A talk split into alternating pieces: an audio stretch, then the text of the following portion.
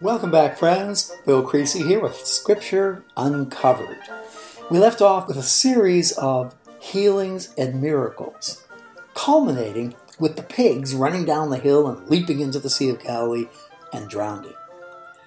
Jesus taught all throughout Galilee, 240 towns and villages in Galilee, and he traveled along to most of them. And along the way, he began attracting disciples. We have the core group, the inner circle of Peter, and, uh, Peter, Andrew, James, and John. Andrew will drop out of that circle after a while, but he needed other people as well. Disciples, those who would follow, those that he would shape and mold to take the message out to the world. Those who would hear him teaching day after day, week after week, month after month during his three year public ministry. Jesus calls a select group to be his larger inner circle. So we begin now with chapter 9 at verse 9. As Jesus went on from there, he saw a man named Matthew sitting at the tax collector's booth. Follow me, he told him. And Matthew got up and followed. A tax collector. Well, tax collectors were hated in Jesus' day in the land of Palestine. Hated. They were Jews who collected taxes to support the Roman government. The taxes were decided by a census. Remember, in the Gospel according to Luke, when at the time of the census by Quirinius, a census would be taken and then a tax rate would be established to maintain roads, to maintain an army, to provide social services of various kinds. How do you know how much money you need if you don't know how many people there are? So, a census, a periodic census, would be taken, and that lended itself to the town and government planning. But to many people, the Romans were a military occupation of the land. And a Jew who would work for the Romans, collecting money from their fellow Jews to support the occupation, were hated. The chief tax collector we meet him later in the Gospels. A man named Zacchaeus lived in Jericho, the chief tax collector. Now, think about this. If I were a Jew living at the time of Jesus, the chief tax collector was responsible for collecting taxes from the Jews for the Romans for the entire land. He was the big boss. But he couldn't, of course, do that by himself. He might come to Galilee and meet with me and say, I have a proposition for you. I have to give for each person in Galilee $50 in tax money to be sent to Rome. How do I collect that money? I hire people by region to collect from their region. And they in turn can hire people to collect from smaller regions. So, Matthew, I have a proposal for you. I need from you $50 per head at the first of the month every month. Now, you can charge what you want. I know you'll have expenses. I know you'll have to hire other people and so on. What do you say? I will pay you $100 per person. That's a lot of money. But if you take the job, you betray your fellow Jews and you'll be hated. But then again, you'll make a lot of money. Matthew takes the offer. And Matthew will need people to work for him. And Matthew met with other people and said, I will pay you, uh, I, I will pay you $25 per head. Or $125 per head. You see, it's a kind of pyramid scheme. You get people working for you, they collect more, you get more, and the more people you have working for you, the more money you make. Well, there was Matthew sitting at the tax collector's booth. The Via Maris, the main international trade route, ran from Egypt parallel to the Mediterranean, cut through the Jezreel Valley, right around the west side of the Sea of Galilee, and on up to Damascus. The main trade route. That's where Matthew collected taxes from the merchants using the road and from his fellow Jews. Jesus said to Matthew, Follow me. And Matthew, in a trance, got up ooh, and followed him. No, I'll bet you anything Matthew had heard the Sermon on the Mount. He was in the crowd, he was right there. And Matthew began to think about this. What am I doing? I, am betraying my fellow Jews. I'm betraying myself. I'm betraying any sense of honor that I ever had. Just to make some make more money? And for what? Oh, he had pondered this. And I'll bet Jesus kept an eye on him. Every time Jesus taught anywhere around the Sea of Galilee, Matthew would show up. And finally, Jesus said, It's time. Follow me.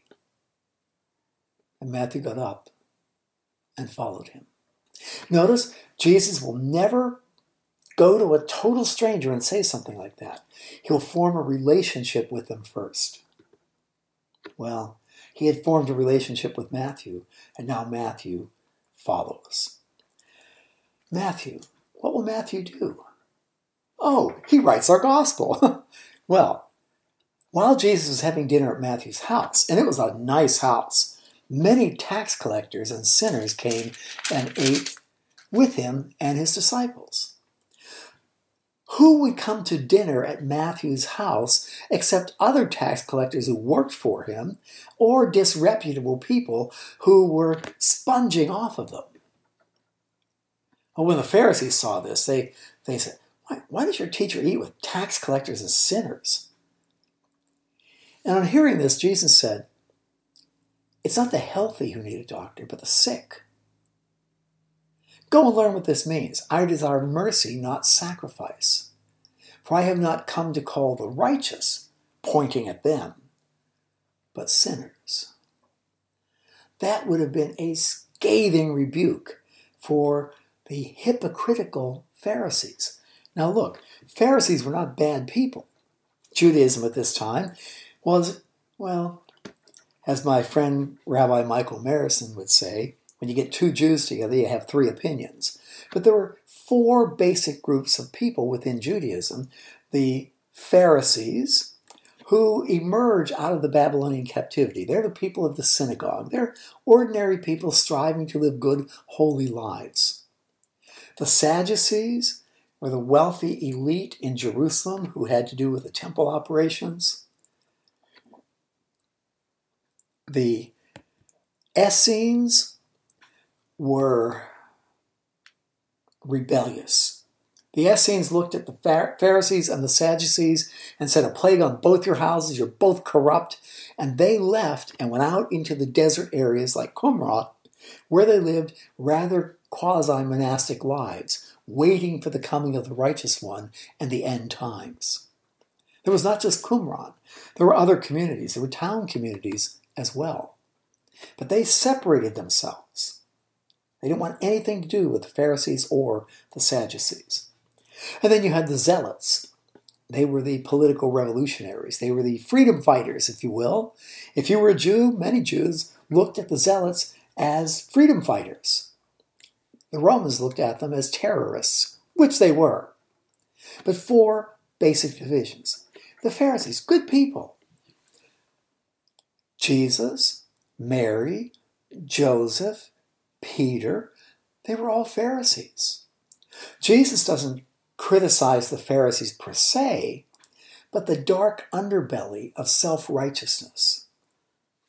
You know, if you've been around the church for a while, you know some of those people who are oh so holy and righteous, oh so prim and proper, and are ready to point the finger at anyone who doesn't quite live up to what they think they should be. I know several of them, and I'm sure you do too. That's what Jesus criticizes this self righteousness. I didn't come to save the healthy,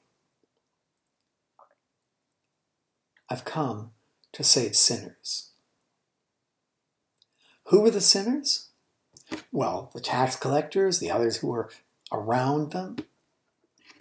But more pointedly, I'll bet when Jesus said this, he said it's not the healthy who need a doctor, but the sick, and he points to them.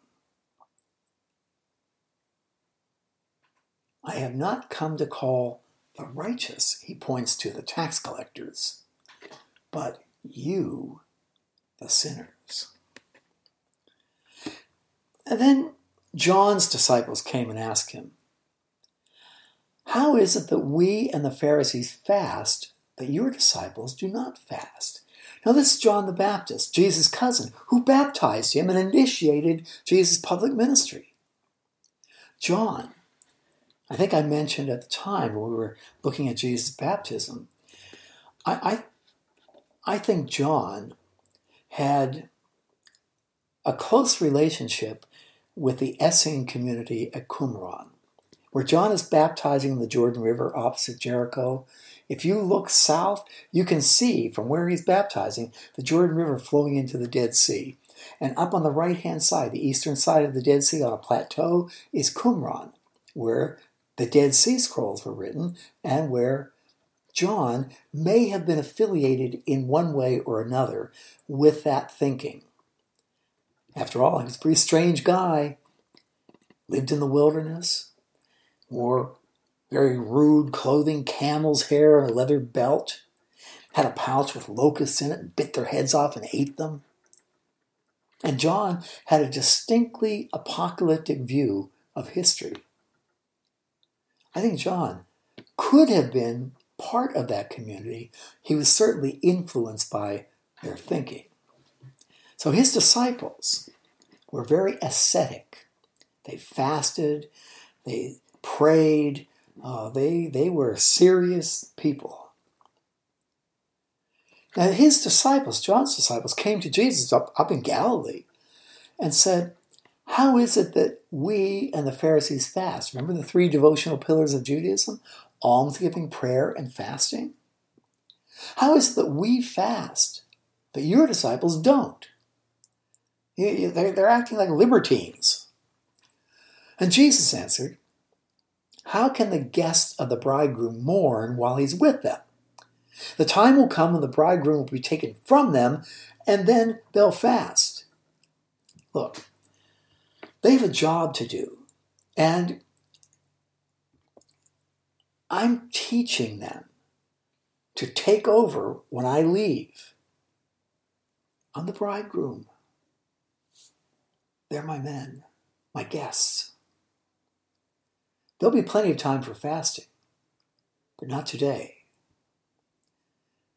No one sews a patch of unshrunk cloth on an old garment, for the garment making, uh, will pull away from the garment, the patch will pull away from the garment, making the tear worse. Neither do men pour new wine into old wineskins. If they do, the skins will burst. The wine will run out, the wineskins will be ruined. No, they pour new wine into new wineskins, and both are preserved. That is, what I'm doing here is not simply fine tuning points of Judaism. This is in something entirely of, of a magnitude of difference. It's not simply polishing up the old, cleaning up the old. It's transforming the old into something new and these men will be my instruments for doing so. So while he was saying all this, a ruler came and knelt down before him and said, My, my daughter has just died. He's the synagogue leader, the archisynagogus. A synagogue is ordered, uh, was structured much like a Presbyterian church of today, where you have an elected board of elders, and on that board they elect a chairman of the board. The chairman of the board is the archisynagogus, the leader of the synagogue. It's typically on a rotating basis. But it's an important person in the community, one who would be elected to the board, one who would be elected president of the board. And this man came to Jesus and said, My daughter has just died. Come, put your hand on her and she'll live the Archisynagogus, the leader of the synagogue at Capernaum, believed that Jesus could raise the dead. Do we have any examples of the dead being raised? Yes, we do. Elijah, the prophet Elijah, raised a dead child, a dead, a dead person. Elisha raised a dead person. The Archisynagogus, the synagogue leader, sees a parallel between Elijah, Elisha, and Jesus. That's elevating Jesus to a pretty darn high place. So Jesus got up and he went with him, and so did his disciples. Now, just then, a woman who had been subject to bleeding for 12 years came up behind him and touched the edge of his cloak, the kraspedon, the fringes of his garment like the leper in Leviticus 13.